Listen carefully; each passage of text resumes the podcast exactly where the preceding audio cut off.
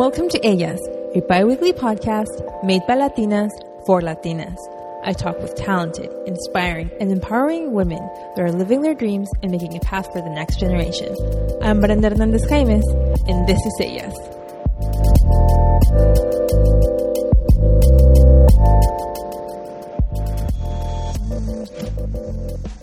Hola, welcome back to Ellas. I'm Brenda Hernandez Jaimes, and I'm so happy that you're joining me today on today's episode.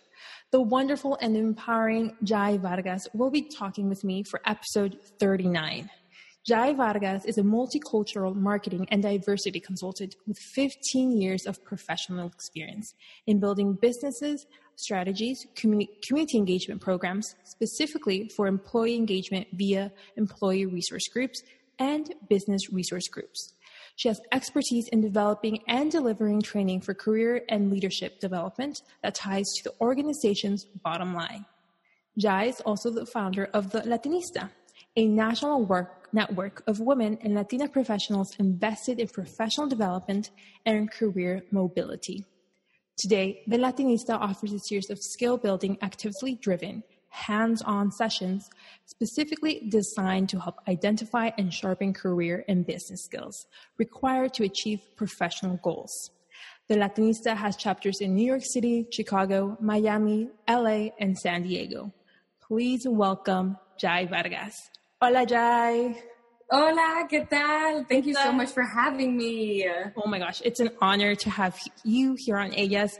It's I've been a fan of your an admirer of your work and the footprint and the legacy that you are giving to our community. So it's really a moment of celebration to have you here on Ellas.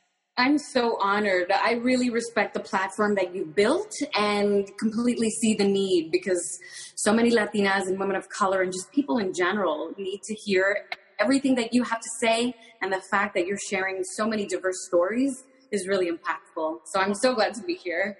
Thank you. And I'm happy to start this conversation and to start with you. And, you know, I always like to begin um, my episodes with asking, who is Jai? You know, you've accomplished so many things. Let's, you know, give our listeners who is that Jai, that amazing woman? Gosh, um, so I think of myself as a Latina, as an immigrant, um, as a recovering corporate professional. Now I'm an entrepreneur turned consultant.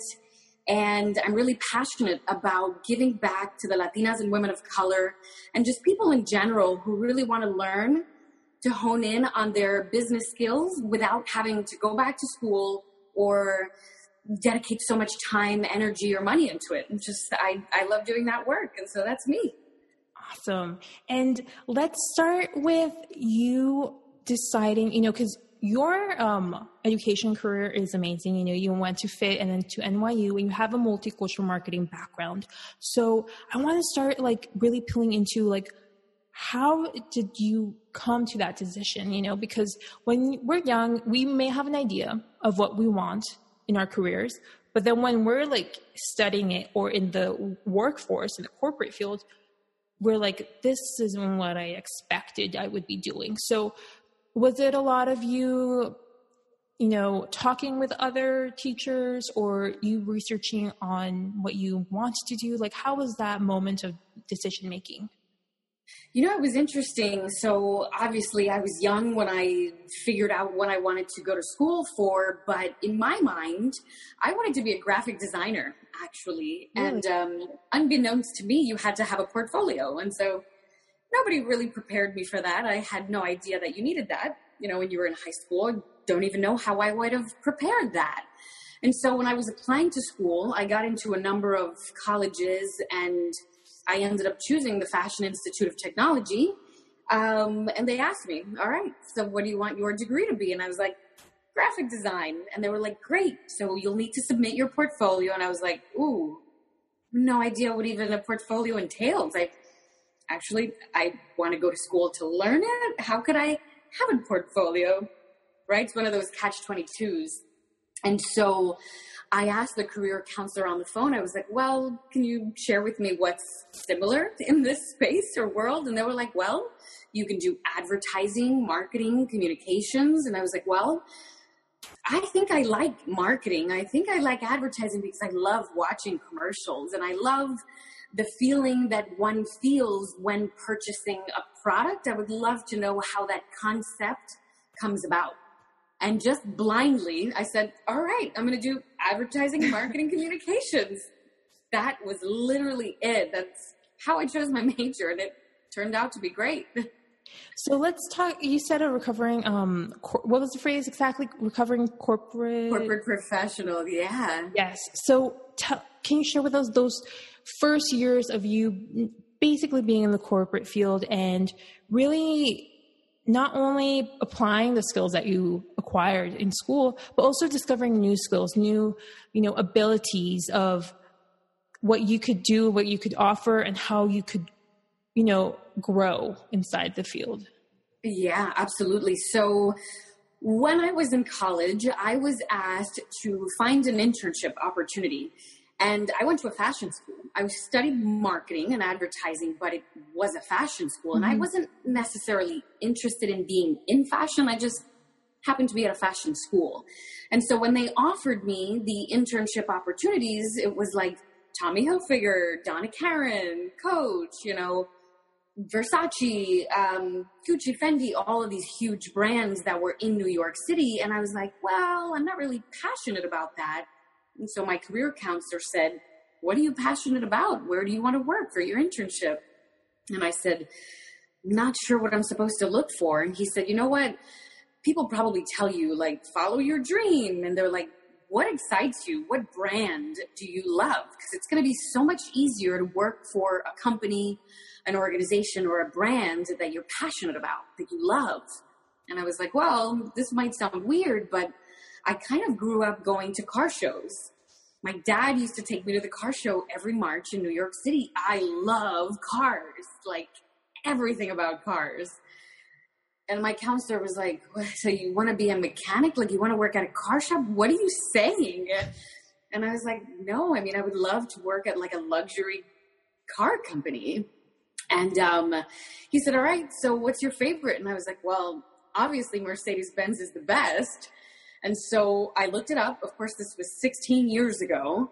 And I figured out that Mercedes Benz headquarters was about 20 miles from my house here in New Jersey. And back then, you know, you didn't have LinkedIn necessarily, mm-hmm. you didn't have the ability to network like we do now. And so I printed out my resume, I faxed it to them, and I showed up at the headquarters and I was like, I would like an internship. And they were like, do you have an appointment? And I was like, I mean, yes, I'm here to see HR to see if I can get an internship. Yeah. They were like, so who's your appointment with? I'm like, well, I mean, te- yeah, technically HR. I didn't have an appointment. I think the security guard felt bad for me, and then the receptionist felt bad for me, and she was sort of like, all right, hang tight. I'm going to call mm-hmm. my girlfriend in HR, and I'm going to see if she has time to like grab your resume from you. I waited there for a couple hours, probably an hour or two, and somebody finally came out and they were like, Well, we don't have anything right now, but we'll give you a call if something comes up. Yeah. And uh, lo and behold, they gave me a call and they asked me what I was good at. And I said, Well, haven't worked. So I'm studying advertising and marketing and communication. So anything in that world. Mm-hmm. And I ended up working at Mercedes Benz doing philanthropy and communications and writing press releases for the executives, writing biographies for the new executives that were hired. And I did that for a number of years, and it was the most incredible feeling I've ever felt in my life it was the feeling of literally euphoria. You are jumping out of bed because you cannot believe that you were working at your dream company. And it's just, I remember those days and those mornings clearly. And I said, I would be so blessed if I can remember this feeling for the rest of my life. And if I ever work for a company that doesn't give me this feeling every morning, I don't want to work there. Then I know that I've sacrificed because I know that it's totally doable and available and possible and that it exists. And so I sort of always kept that inside of me, and that's always what's, what's guided me. Um, I learned so much during that first corporate role, and I still have to this day a mentor, Tracy, who lives over in Oregon. Uh-huh. And she still instills so many beautiful nuggets of wisdom, and she helps me in so many ways. Um, and it's been incredible, an incredible journey these last 16 years. And all of my jobs, I've utilized my Spanish skills and my Latinidad and my Latinx and my Hispanic immigrant experience and culture. And every job I've ever had in corporate these last 15 years has everything to do with helping companies figure out how to develop programs, services, and products to Latinos. Yeah. And that's my expertise. And it's been awesome. I loved it. Wow. I'm just, I can't stop smiling because you, okay, so let's, you showed up, you stepped up, you, I, I'm, I can imagine me just doing of like stepping out of your comfort zone maybe because for me that's like stepping out of my comfort zone and just going for that dream job and waiting those hours to at least have a conversation and say well i'm interested in this and then being followed up and getting landing that job it's just a reminder that yes it's like that's possible like that can be accomplished totally completely. yes. People always ask me, like, my goodness, Jai, like, how how are you so fearless? Like, what gave you the ability to just show up and do that? And I was like, I mean, I had nothing to lose, right? I was like 18 years old and I had nothing to lose. And I was like, well, I'll just take an afternoon and I'll print out my resume and I'll show up. And if they open the door, great. And if not, go back home and do nothing. right. And so it was just, I don't know where where I got that sort of fearlessness mm-hmm. capability, but you know, you you have nothing to lose, and you got to be in it to win it, as they say. Yes, I, I, let's you know, sixteen years ago that was the way, and maybe you know our current reality maybe be might be different now because we can't go and like go to offices because everyone's working from home. But do you have any like advice for our young Latinas who want to step up and just you know take that risk and send the resume and at least have a 10 minute conversation with HR and so they could n- share what they have to offer and get absolutely. Absolutely. You know something that um, you have to have in order to get your opportunity your dream role or that next step is complete clarity you have to have extreme focus and complete clarity. And so a lot of Latinas in my community and in my space and that belong to the Latinista, they're like, hey, Jai, I want to be a project manager, I don't know, at like a really big company, you know, wherever, wherever they're looking for help, you know, in project management. I'm like, Maria, you have to be like laser clear and laser focused. I'm not going to spend the time trying to help you brainstorm this. You have to tell me what is the job title that you're going for? What kind of actual physical activity and characteristics this job entails? And tell me the top three companies you can see yourself at, and what city, and who you would report to, and what kind of salary you're looking for. Because when you have clarity and laser focus, you're not wasting people's time and you're not wasting your time. So if you come up to me and you're like, Jai, I want to be a project manager at Slack, and I want to develop Hispanic programs for the Slack community in Southern California with, you know, this expertise. I'm like, oh my God, I know exactly who to connect you with. You're not wasting my time. You're not wasting your time. And we're not sitting here like brainstorming and then sort of casting a wide net. You have to have like extreme focus. And so when you're ready with that type of clarity and focus, then you can reach out to someone who has that job and say, Hey, I would love to walk in your shoes one day. What did you do to get to that role? Are they hiring or, you know, have you heard of an organization that has a similar role that you can put my name in for? You have to be ready for these opportunities and you can't expect someone to have the time to help you figure it out. It's, you know, it's, it's kind of a lot of work. Yes, and because at the end of the day, it's it's you, it's your job, it's your time. You're going to be doing the work, right? So you have to have that clear.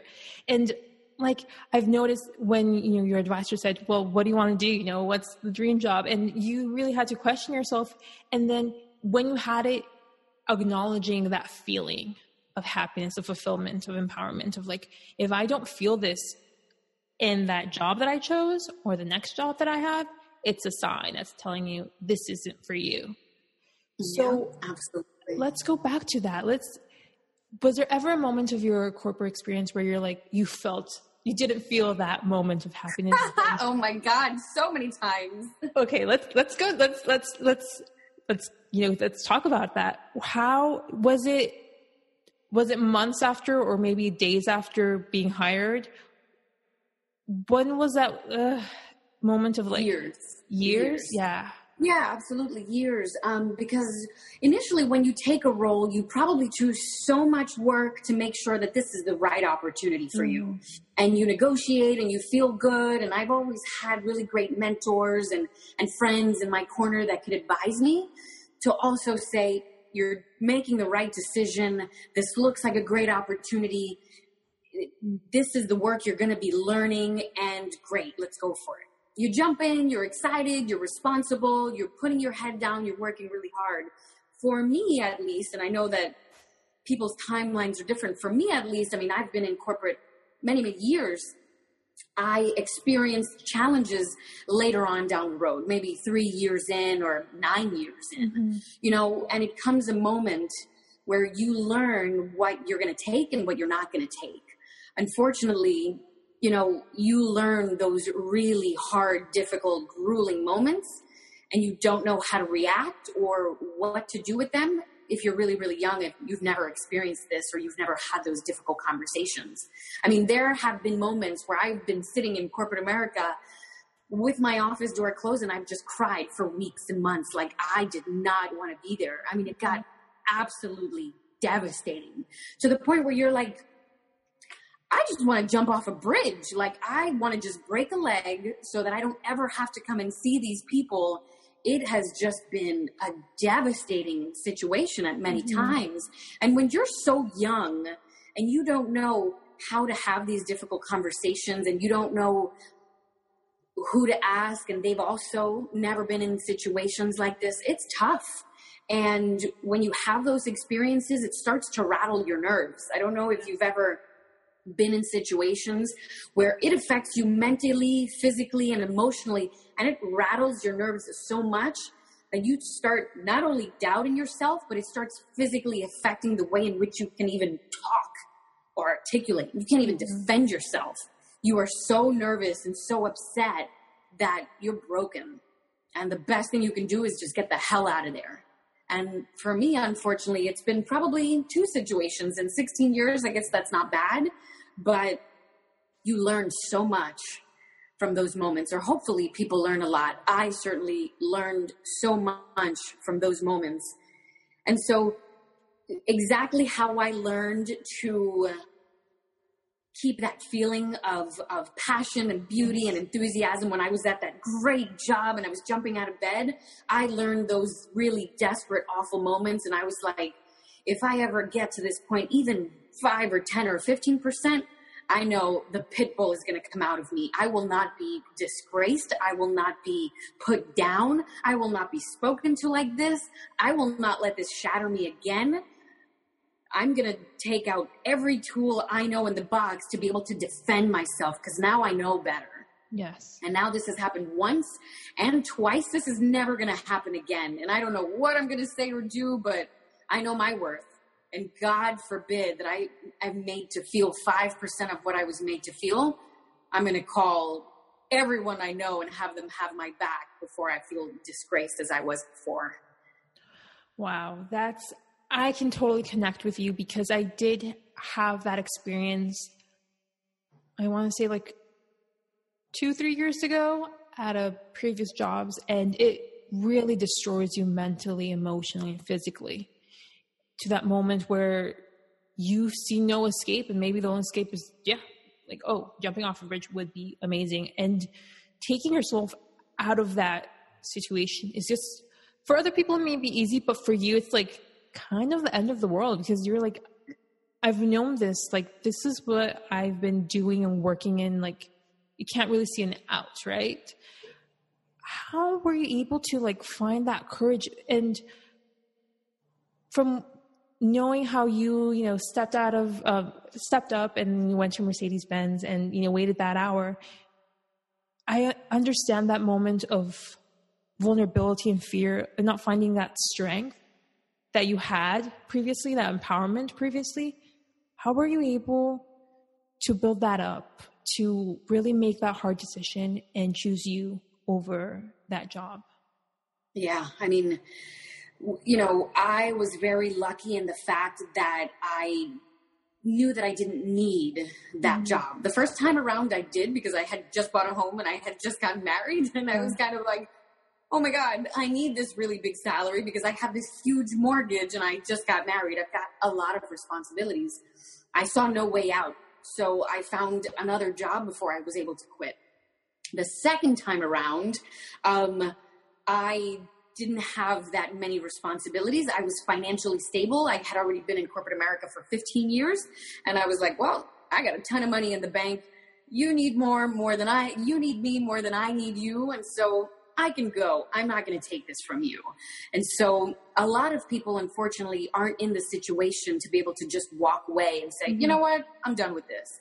People have student loans, they have mortgages, they have rent, um, kids, tons of responsibilities. And so I made sure that over the 16 years that I was in corporate, that I would never be in that first position again to be able to say, oh my God, I have to stay here because I have a mortgage and so many responsibilities. I was like, the second time that this happens to me, and I hope that this never happens to me, I'm going to know that I can walk away. I'm going to be so financially stable that I'll never need anybody to employ me ever again.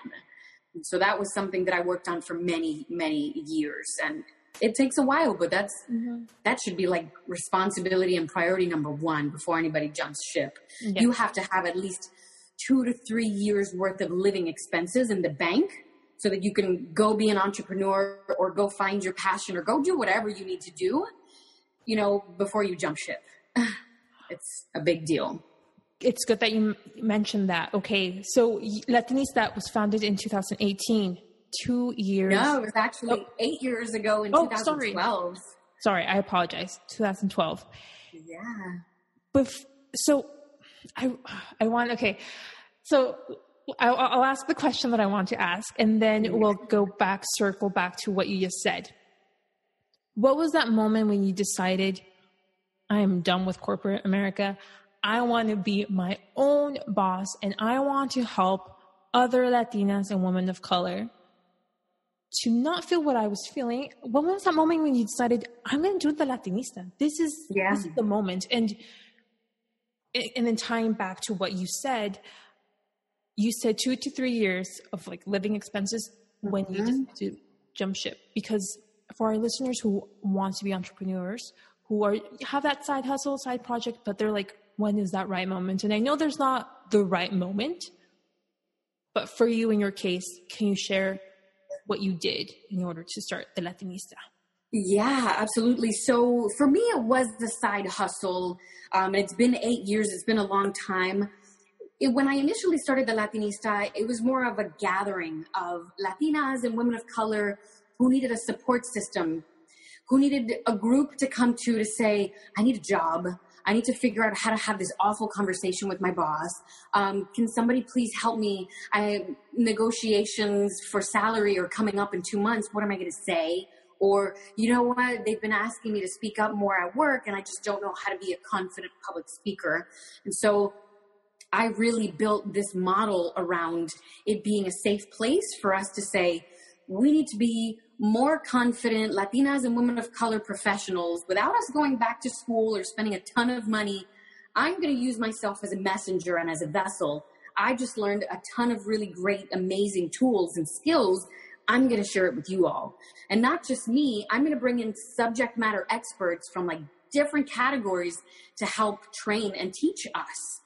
Um, and so when I started this, it wasn't necessarily with the intent of it's like a full blown business Um, but as I saw the need and the community booming and growing, I then realized, you know what? If I positioned myself correctly, I could monetize this. Um, so two years ago, you're right. So two years ago, I decided to go out on my own. I left corporate America and it was with the intent of, all right, I'm going to focus my complete attention to the Latinista and making this a successful actual business. Plus, I'm going to do diversity consulting because that's what I was doing in corporate America. And I said, there's so much opportunity in diversity consulting because so many organizations don't have a dedicated person like me in their corporation. Mm-hmm. They kept reaching out to me. They're like, oh my goodness, Jai, you're doing such great work in corporate America. Do you know of a consultant that can help us kind of like the work that you're doing in there?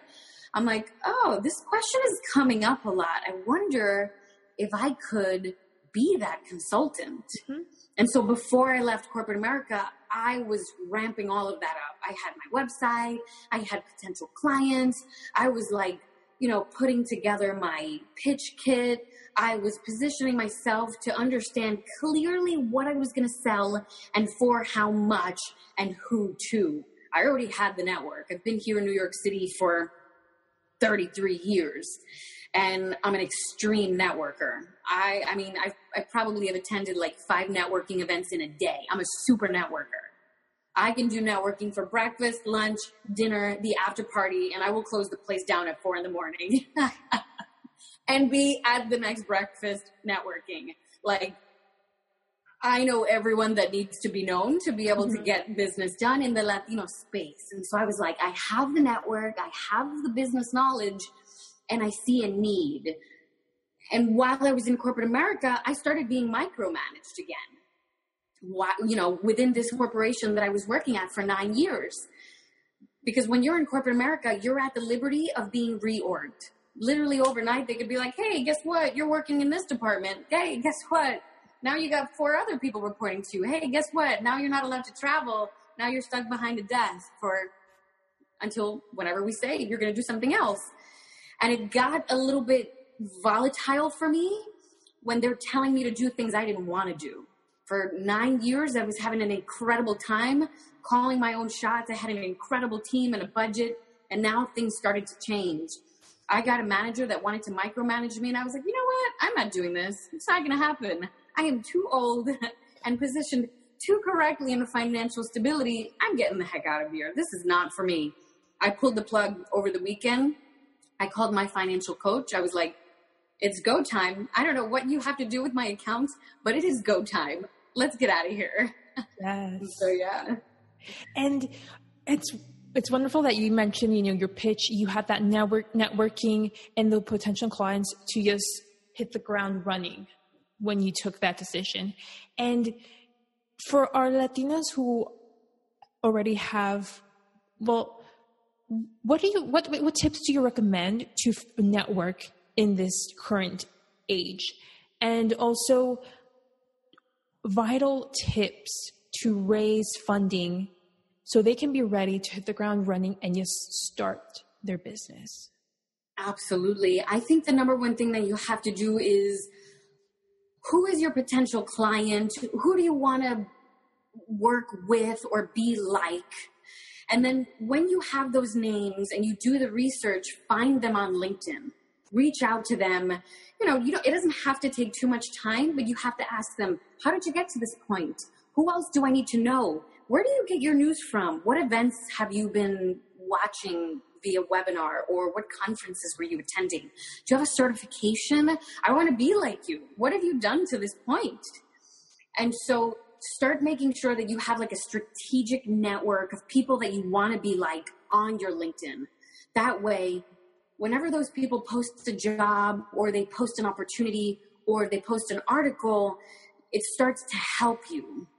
And then when it comes to being able to save money for you to make that jump or that switch, you need to sacrifice. I mean, I moved into a tiny apartment. I stopped drinking all my lattes. I stopped shopping every week. I live in New York City. I had a shopping habit mm-hmm. because I just love shopping and I do tons of events. So I need hundreds of dresses and it was a habit. I loved it.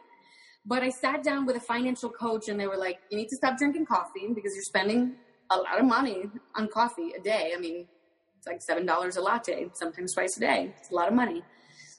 You need to stop shopping. You need to move into a smaller apartment. I even leased out my car.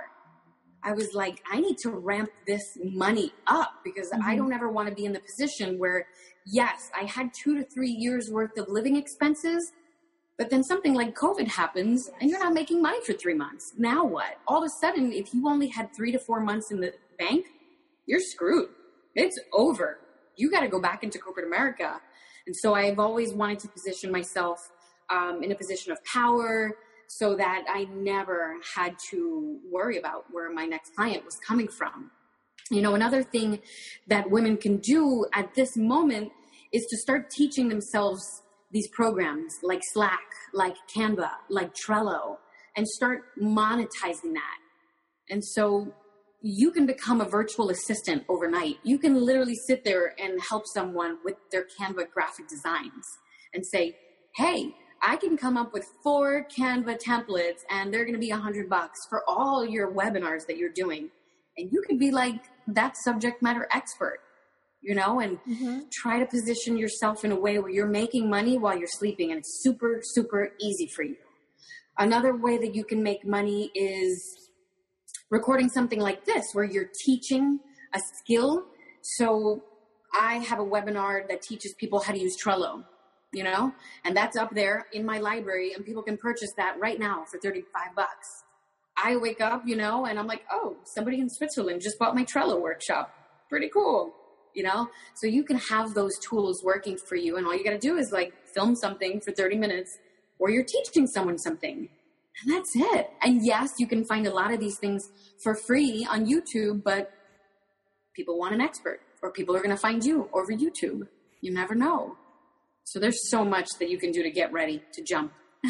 yes, and especially now, you know, we're living in the digital digital age where we can really monetize those skills and become the experts and create that trust with our own clients, with our own community to even educate and on the other side have money for our business and for ourselves. So those are amazing tips. And let's go back and I want to talk about how you are doing amazing work, you know, working with businesses, corporate America, and really helping you, helping them develop those leaderships, having, building that community between business and their employees.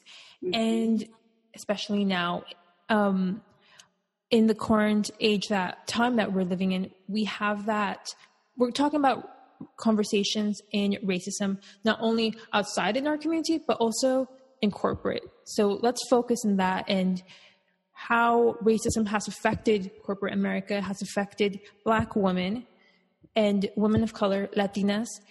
How is a Latinista working to improve that? Because that's a lifetime of commitment. It is. It is. It's yeah. been an incredible and very interesting dynamic because because of COVID, right? As a mm-hmm. consultant, everything halted. Nobody wanted to hire me because everyone was worried about them having to lay off employees. And so they were like, we can't hire a consultant like Jai right now. We don't know if we're going to have to close our doors. Mm-hmm. And so, you know, for two to three months, I wasn't being hired. And then George Floyd happened. And all of a sudden, the tide shifted. And so, so many things can happen during this sort of entrepreneurial journey where I wasn't doing anything because of COVID. And then all of a sudden, George Floyd happened.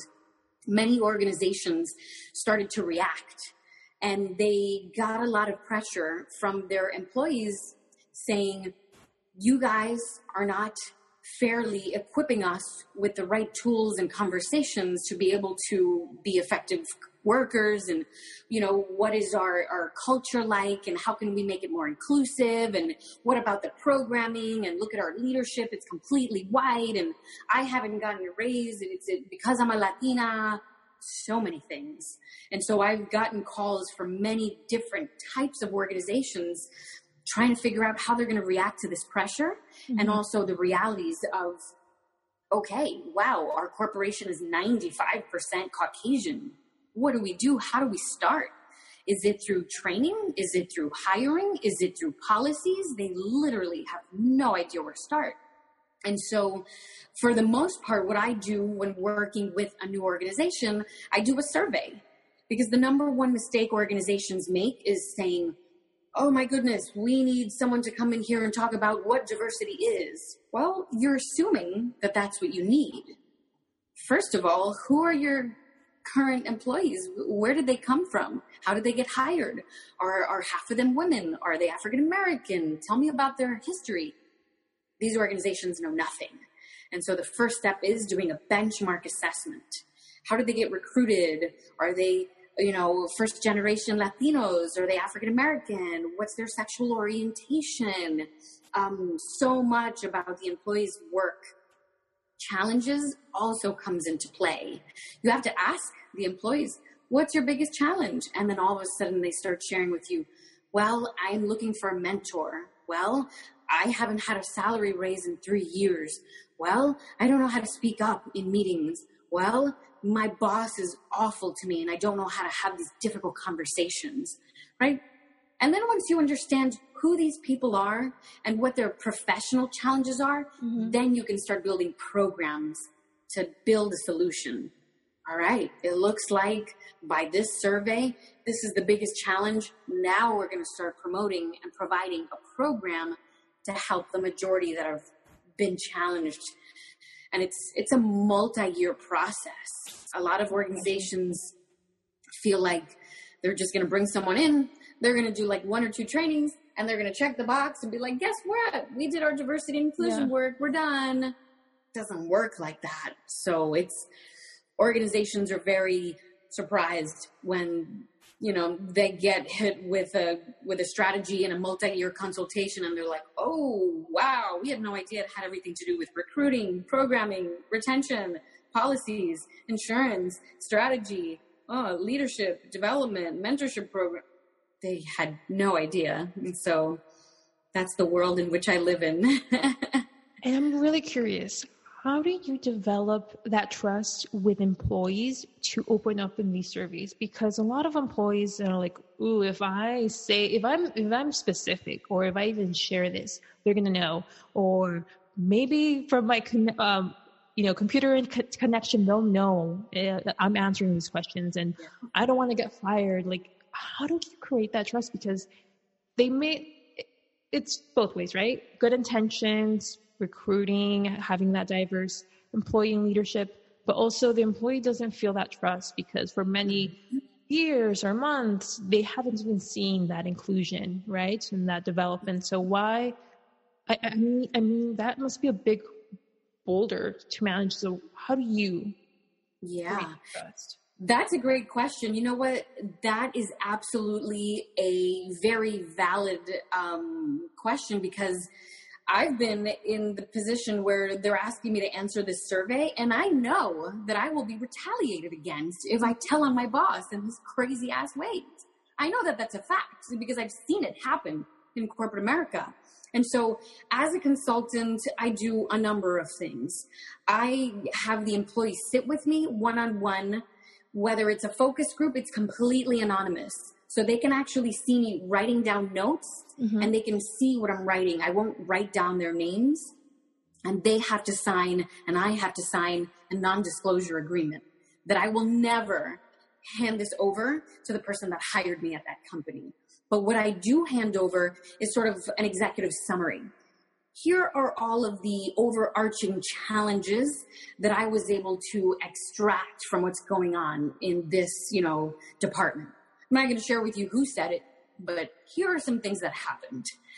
I also work with a platform called Pluto.life, and it's a completely anonymous employee survey that it asks everything about where you were born, how you were raised, and um, your sexual orientation, where, whether you're Afro Dominican, whether you feel like you're p- being paid fairly, um, how you feel about the culture and the inclusion in this organization. Um, so it's completely anonymous. I wouldn't be able to tie the answers to the employees even if I knew the IP address. And so I make sure that I share that with the employees mm-hmm. that this is totally anonymous. You could tell us everything on here. And they do. I mean, the stuff that comes out of these surveys is is uh, crazy. It's uh, yeah. pretty astounding, but it's powerful because then you know how to start solving for those challenges. Um, but yeah, that's totally real for organizations that don't do it anonymously. Mm-hmm. Why would I tell you that I'm having a really difficult time with my boss? You'll be able to know that it was me, and then you'll fire me, you know, and then you won't be able to tie it to me. But yeah, it's um, a very interesting sort of consulting practice that I run here. you know and in these years of um, consulting practices and you know helping further that leadership development what moments are you proud of of like you know you you realize that you have made positive change that will extend beyond you know after your departure yeah. maybe not specifically but like moments of like you're proud of like having done change yeah absolutely and you know what that's the biggest difference between um, so in corporate america or even among organizations they have this group called an employee resource group Mm-hmm. Um, so you can work at Toyota and they have a Latino employee resource group. Every Latino that works for the company can be part of this group and you'll have monthly programs and events that every Latino can join. Everyone in the company can join, but it's mostly built of Latinos and they deliver the programming. They have them from for black, for pan Asian, for South Asian, for LGBT, for women, for veterans, for millennial, tons of different groups. And the biggest difference between that group and a business resource group is the fact that you can tie your programs to the business's bottom line. And so when I come in as a consultant, yes, all of these workshops are great, but unless I can tie what I do to the bottom line, literally, mm-hmm. I'll give you an example. I work with a lot of companies that are looking to hire more Latinas. They just don't know where to find them. And so I help them rewrite their job descriptions on LinkedIn and I help them position themselves among all these different Latino groups, specifically the Latinista, so that they can focus on finding the right Latina with those skill sets. And so that is completely tangible because I can say, we de- developed this job posting. We got 50 Latinas to apply. You interviewed 20 and we sent out an offer for two that's when you can tie it to the business directly. And when people are like, well, how do we know that this diversity thing is working? We can say, we've upped our Latinas or women of color or people of color hiring practice by this percentage, right? Or we sold in the Latina community specifically here because we can see the product that they were, you know, purchasing. Mm-hmm. That's when you can be like, all right, I'm literally making a difference. It's not like you know, clouds and bells and whistles and fairy dust. yes.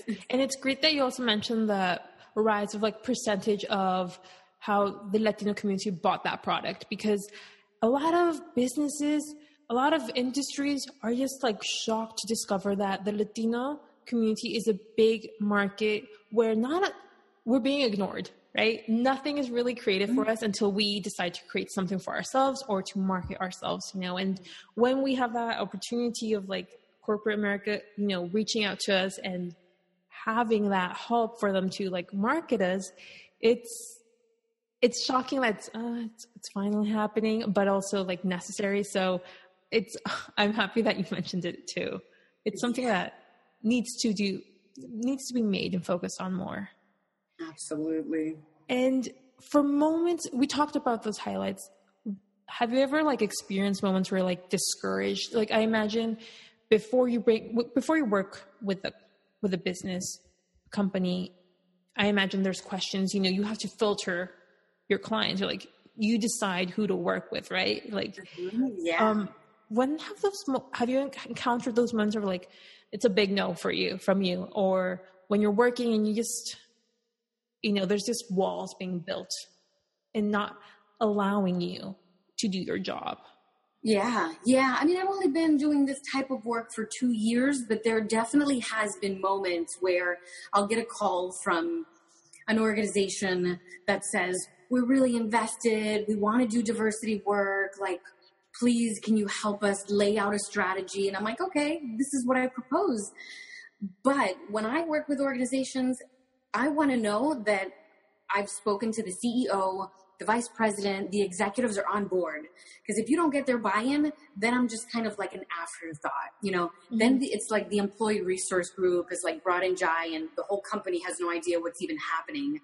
I want to know that the CEO is on board with this. Otherwise, I'm not dealing with this. And so I have re- received calls from organizations that are like, yeah, yeah, yeah, our CEO, I mean, he, he's given us the green light. He's not going to be at the training. Oh, he doesn't have time to make it to the meeting, but let's go with it. And I'm like, no, no, I'm not doing this. I'm not doing this because I don't want to be training his people mm-hmm. and him not understand the value and the impact that I'm making here. If he's not on board, you guys aren't ready for this. And you guys are like a company of like 70 people. What is he so busy doing? Come on this is not like I'm not asking to sit with like a Fortune 50 CEO who's like this huge, you know, multi-billionaire. I'm asking to sit down with like somebody who runs an organization of 70 people.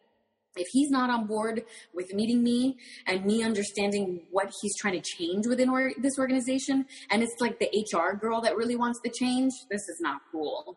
Yeah. And so I'm like, no, no, it's okay. We're not going to schedule the webinar. Not yet. You know, let me know when he has time. I want to get his buy-in because the last thing that I want to do is deliver a program. He then gets word of it and he's not on board with what happened. And he's like, where did this girl come from? Oh, you, know, mm-hmm. there could be so many issues that come up later because he didn't even know what was going on. And I never, ever want that. Yes. So I'm always like, no, it's cool. There's no rush. I'll wait. Let me know when he's available. and let's go with focusing more on the Latinista and you, I, I want you to share like those biggest moments that you're like really proud of that, you know, have connected with other Latinas and women of color that just like brought a big smile on your face or like made your whole year, like saying, reminded you like, wow, this is really needed.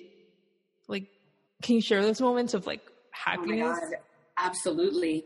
I think two really big moments that happen thankfully constantly is the fact that I love helping Latinas find jobs. I have a really great sweet spot. I mean, it has everything to do because I've built such an incredible network, mm-hmm. a valuable network. Um, so I'm able to extend that network to someone who's ready to get the right job. And then the other thing is I run a program called the Confident Public Speaker with one of my best friends, Minue Yoshida. And we've been able to train so many Latinas and women of color on how to find their voice, how to articulate their value, and how to really position them for success. Like, you know, first they come in and they're like, oh my God, I'm so shy and I'm looking for a raise and my boss and oh my God, and crying and I just don't understand what happened. You know, and then when they go through the program, they're like, I know my talking points. I'm standing up on stage and I know exactly what I'm going to ask for. And here's what I'm not going to do. So you just see that evolution and that confidence and that clarity. And that's the beautiful thing when you see someone just like break out of their shell and, and stop playing the victim sometimes, you know, because a lot of these individuals have gone through so many years of being devalued you know, they come to the program because they need help. And then once you teach them like what they're not going to do and what they are going to get really clear and focused on, then they're like, wow, I feel empowered. You know, and when they start sharing their story with other people and they see other successful women doing it, they're like, I just need to pull the plug. I'm going to quit and I'm going to start all over because that 10 years, I just, I can't recover. So, you know what? I'm just going to quit and I'm going to start. And in that interview is going to be like my first opportunity for a brand new me. And you just see them light up and they're like, oh my God, I can be a totally new person. And this will be my brand. And this is what I'm going to say. And they don't know me and all my challenges that I've had at my last company. I'm going to be a totally new person. And when you see them like figure out that clarity, you're like, yes, finally. Oh my goodness. This is yeah. so great. And they're just like so excited and so proud. And when you get that call and they're like, oh my God, they gave me that extra $20,000. I'm like, I told you, all you have to do is ask. Well, hello. and they're just like, ah, it's so cool. Such a great feeling. It's great that you mentioned, you know, finding your voice and having you doing this workshop because you brought me back to a memory. Uh, I signed up for this Finding Your Voice workshop that was, I was invited to. It was free. Um, but not realizing it, I, I realized that they maybe didn't really know me or they by accidentally targeted this message to me because when I invited my other great friend, we both, this was on Zoom and we're like, okay, um, we're the only young women here. We're the only women of my, we're like the only minorities.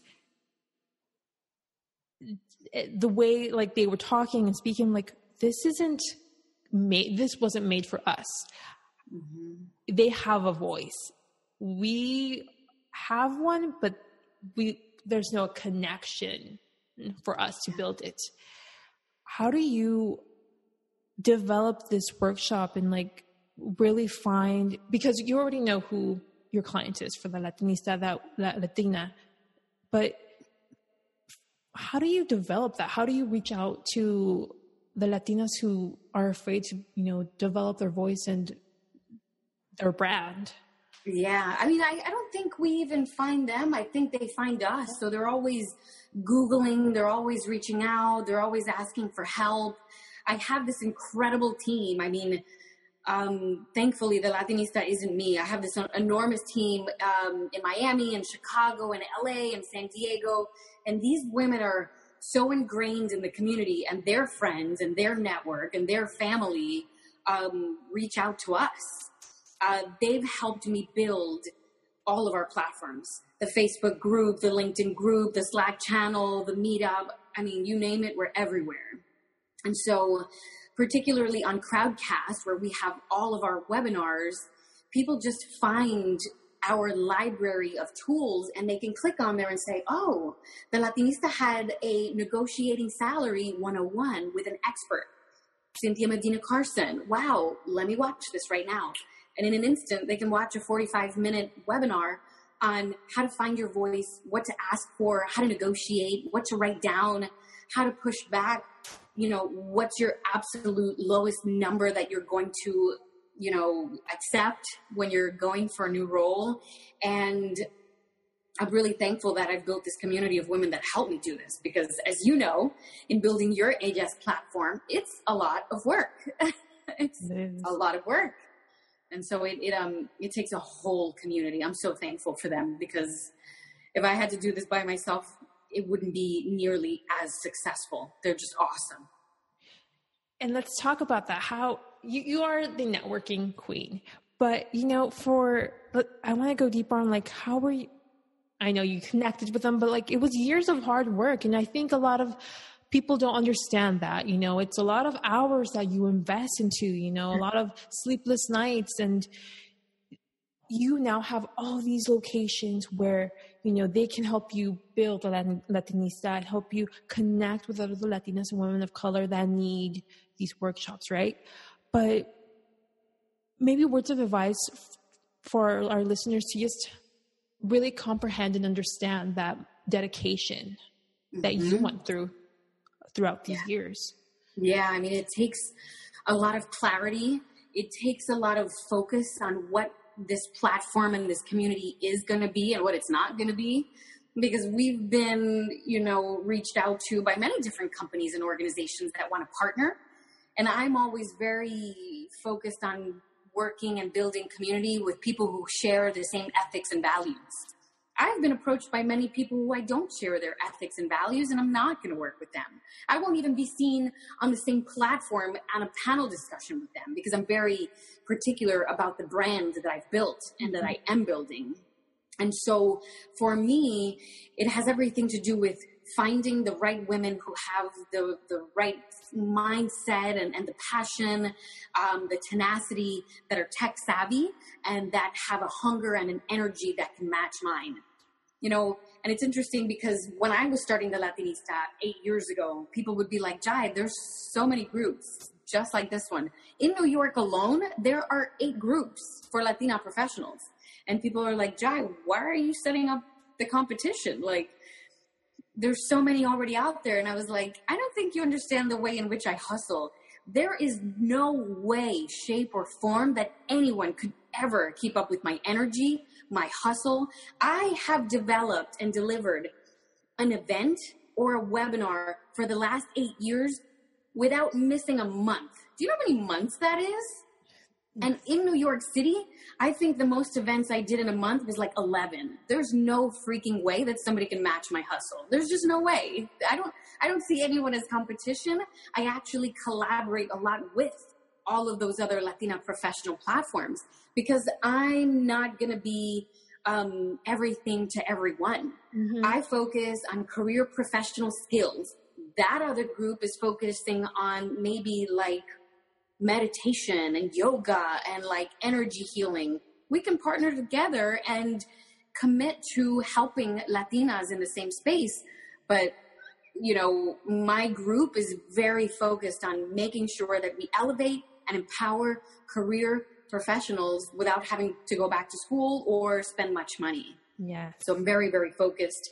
Um, and I've also learned a lot of platforms and tools that have helped me be extremely effective and efficient. I mean, I have my Trello platform open all the time. I'm on Slack all the time. I'm on WhatsApp. I'm on text. I've built my website with an incredible mastermind group. Like, I've built the community and the platforms that can help me be successful. Like, when I post an event, I have 11 different platforms that I post to, like that you know? And i've got people helping me with the Eventbrite and with the graphic design and with the platforms and the website. Um, it's a turnkey system at this point. Um, but it takes a lot of time to be able to figure that out and the most efficient way to do it and the right people. There have been hundreds of women that have said jai i would love to help you. I want to volunteer. Like i want to help build this. But some people can't keep up or some people may not have the knowledge or some people just don't realize how much mm-hmm. hustle mm-hmm. it takes and when i send you an email and if this isn't done in 24 hours you're not the person for me i can't i can't work with you i'm looking for someone who's like on it mm-hmm. on a crazy level it's just yes. it's a fact and i've been able to find some incredible women like jessica vasquez she runs my la chapter and Argelia and Andrea out of Chicago and Kim and San Diego. They're just awesome. And these women get it and they've been able to adapt to these tools so that it makes it easier on them as it is to us when we're building these platforms. So I'm just blessed that they're there. and oh my gosh, you know, remember how you said like why are you creating these um, competition with other Latina groups? It's such a disservice to us. You know, are, I'll, I'll, I'll be clear. White women have been offered so many groups and opportunities to grow in every aspect of their life. And to having, for someone having said that to you is just slapping not only you, but up to us. You know, it's like, how dare you? And I'm just happy mm-hmm. that your point of view is you're not you don't see it as a competition you collaborate with these other eight groups to provide even more value to our lives. Absolutely. Yeah, because once you're really focused on what you deliver and what your community is all about, you start seeing the biggest difference between all of the groups. Mm-hmm. Um, Latinas Think Big, Angelia Perez Litwin is one of my dearest friends. She has an enormous community. So when I came on the scene, she was already there and people were like, oh my God, you're going to compete with Angelia. I mean, Angelica. I was like, are you kidding? Angelica's my girl. Like, we're going to take over the world together. And she's doing this and I'm doing that and we're doing this together. Mm-hmm. That's, you know, you're very close minded to think that I'm not already collaborating with these women who are making an impact in these communities. Um, yeah, you know what? If BMW wasn't around, why would we need a Toyota or a Lexus? Competition is healthy. Yes. You know, it's if if Toyota wouldn't have popped up because they saw that BMW and, and Lexus and uh, Ford was already there, they wouldn't be as successful as they are today. And so, if that would have stopped you from building a company, we wouldn't have all these really successful organizations. And I'm not trying to take over the world. I'm just very focused and consistent, and I just love that we're giving back to uh, an incredible community that needs it, and we're extremely consistent. That's that's our that's our game plan and it has been for eight years. And you know the it's important for latinas to know you know their brand you know and really develop that voice that you were saying and the skills and really acknowledging the power that they have so they could grow professionally not only build their career but also build the organizations that they're in. So can you provide some t- some important tips that every our Latino listeners should know about in developing their brand so they can just hit the ground running in this current age? Yeah, I think the number one thing that I share with people when they're developing their brand is what is your unique value proposition? So what that means is if you're an accountant and you're a Latina, why are you so different as that accountant, as that Latina? Why does someone want to hire you when you're sitting in a room with like a thousand people who literally know how to do the same thing as you? So, what makes you unique? And also, what do you want to be the subject matter expert in? And so, when I say your name and someone else thinks something, what is that? And so, when someone says my name, oh my God, why don't we call Jai? Immediately, someone else is like, oh yeah, Jai's the LinkedIn ninja, right? So how are you want to be branded? And what are you putting out there? And once you figure out what you want to be known for, you got to be like super consistent. So when I look you up on Instagram, on Twitter, on LinkedIn, on Facebook, all of that has to be extremely consistent where a, a, lot of individuals fail is like I'll meet them at a networking event you know, and she'll tell me, she's like, oh, I run women's empowerment groups and, you know, we do them every other month and we focus them on like building AI technology and blah, blah, blah. I'm like, wow, this is great. I go to find her on LinkedIn and I'm like, what the heck? She's a nurse at a hospital?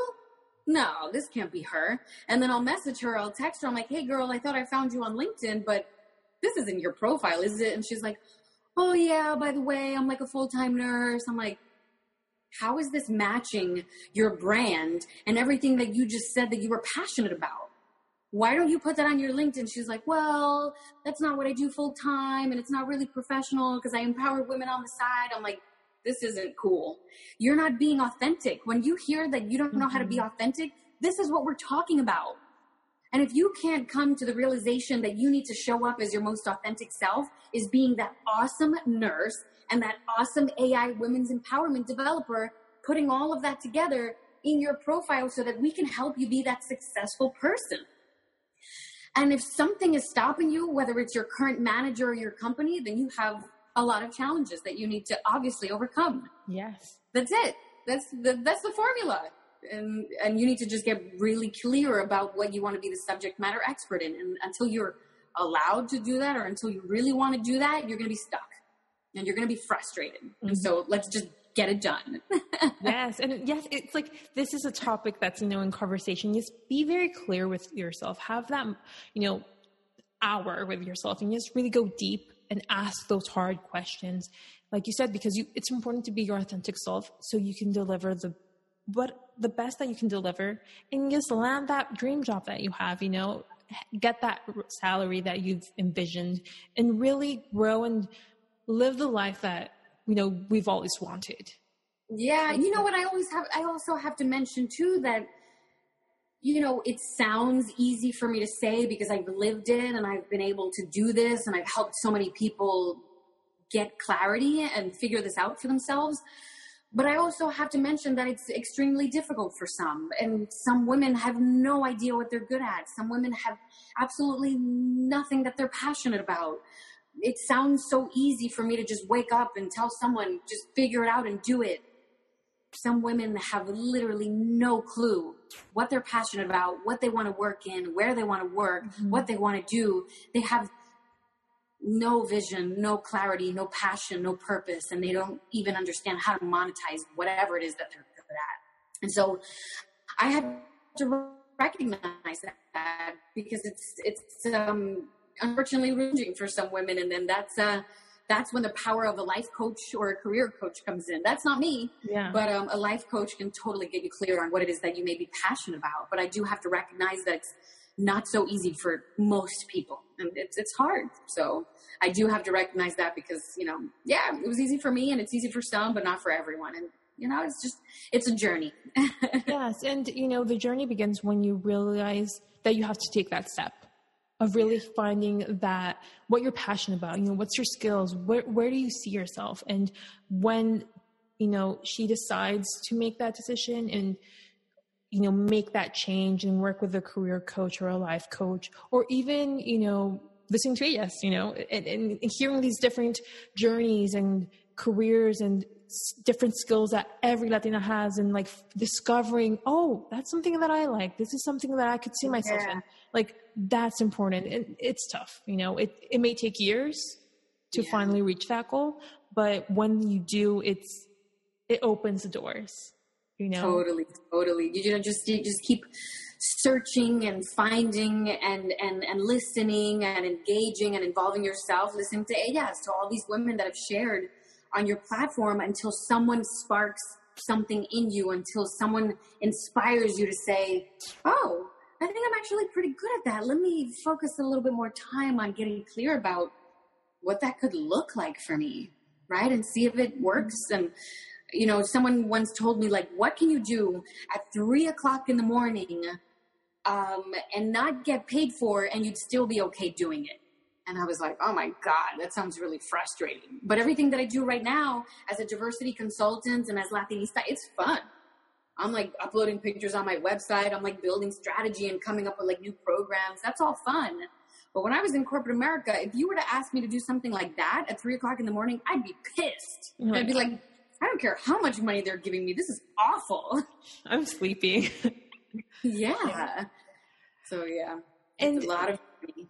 It's good that you say that you're now developing these new programs, and because you know earlier in our conversation we talked about how COVID happened there was a stop. You were waiting for rescheduling on webinars, on work, and then unfortunately the death of George Floyd happened. Then you were seeing a lot of reaching out to towards your service and finding new ways to find strategies to develop these leaderships.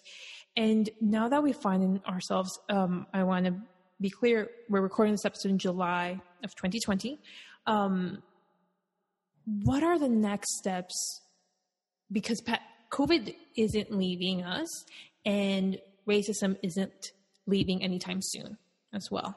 You know, mm-hmm. um, what is the current plan of you developing and furthering the work that you do and the work that you do with the Latinista for today and in the next year?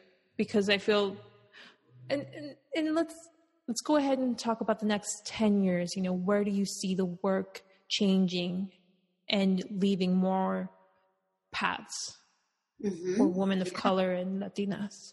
Yeah, absolutely. I mean, it's it's changed so drastically for me because I spent almost every week traveling to different corporations and different conferences speaking on so many of these topics when it comes to um, diversity equity inclusion unconscious bias microaggressions allyship um, being a latina or a woman of color in the workplace.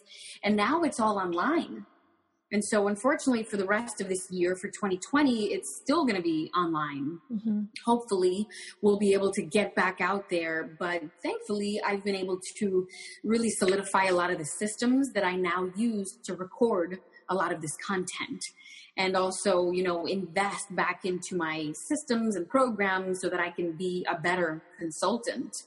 I think for the next 10 years, I want to develop a larger constituency of other consultants that can help me elevate my firm and my brand so that they can offer different perspectives as well. Because I only speak about what I've experienced mm-hmm. as well as what I've researched in the industry in corporate America.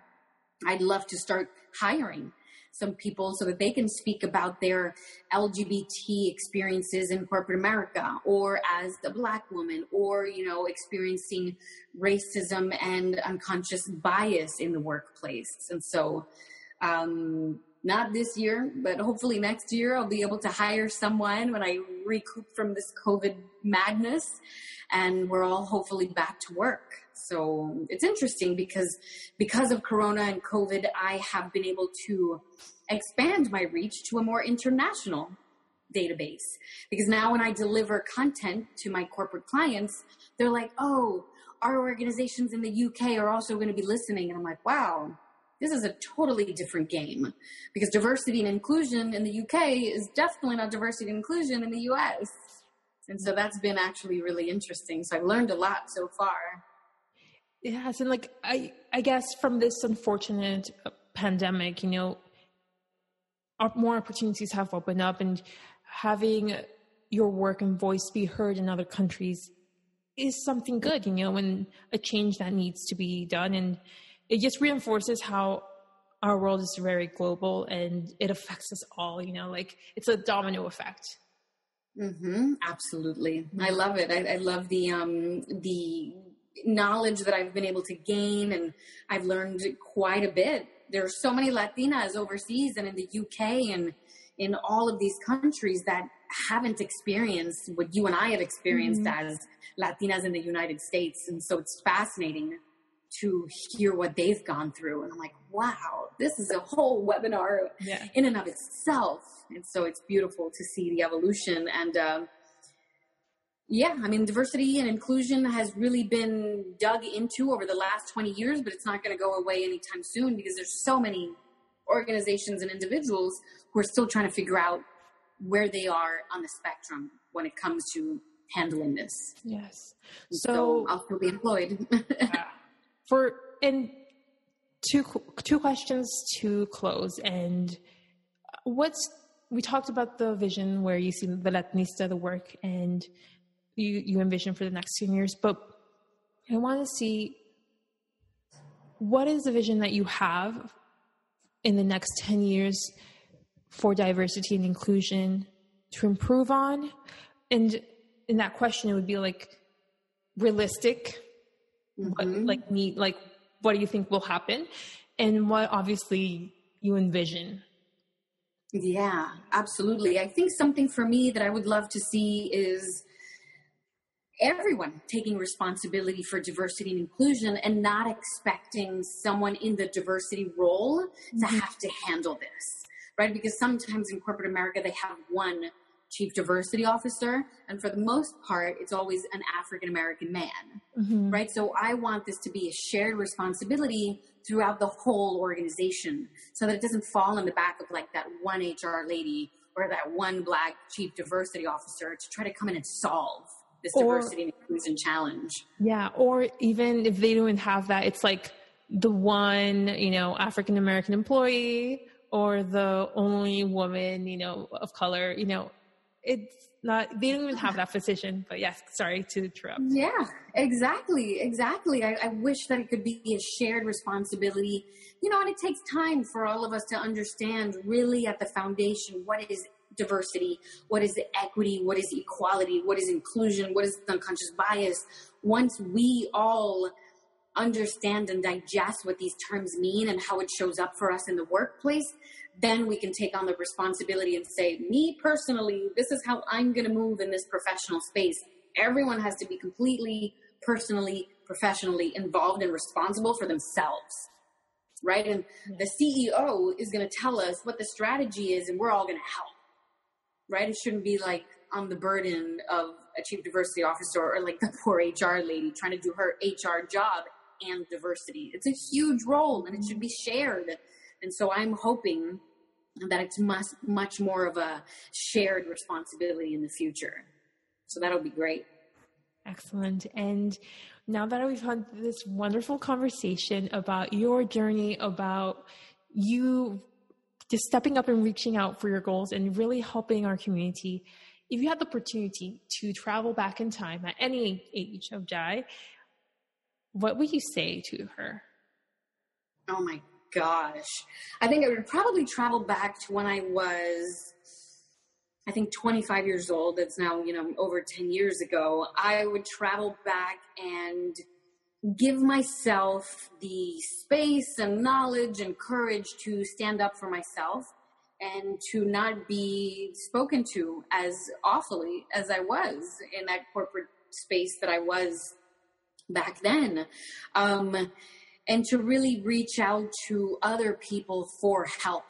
you know, I was so young, I sort of felt helpless. Like nobody in my family had ever been in corporate America, so I couldn't fathom talking to my mom about what is happening with me mm-hmm. and my awful boss who's taking, you know, advantage of the work that I was doing. Um, she wouldn't know. She would tell me to keep my head down, to do a really hard job, you know, a tough job, keep my head down, be humble, take that money that they're giving me, and then eventually it'll work out and it'll all be over. My mom wasn't in corporate America. It doesn't work like that.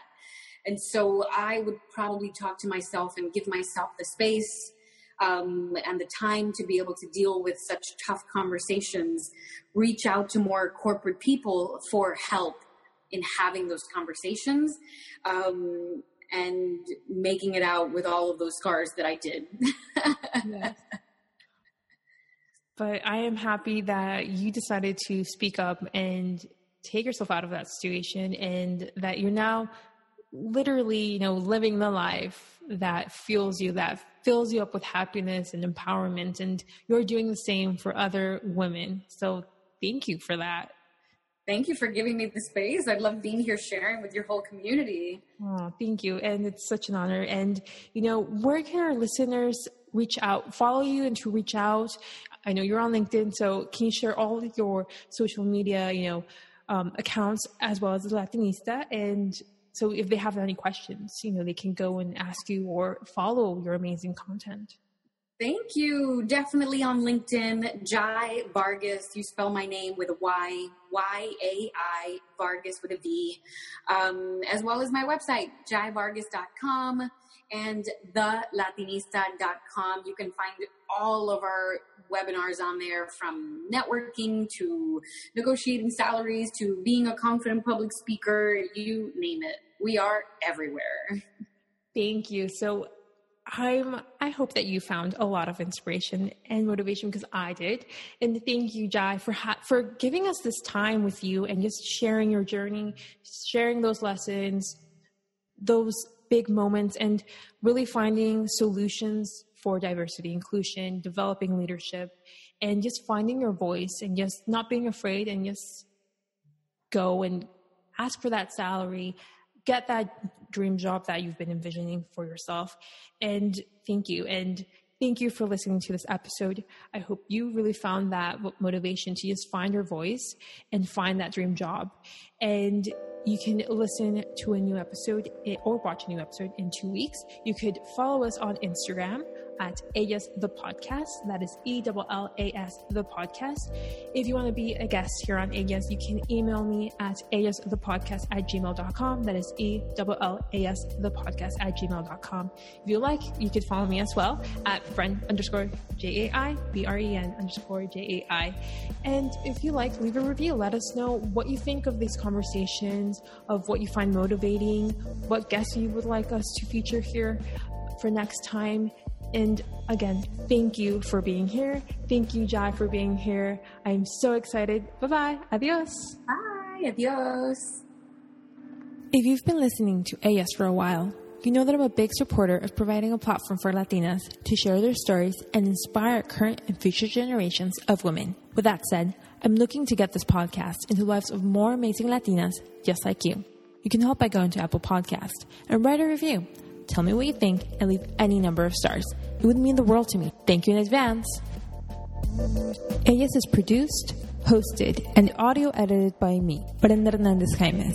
Our video conversations are edited by Javier Ortiz Ruiz.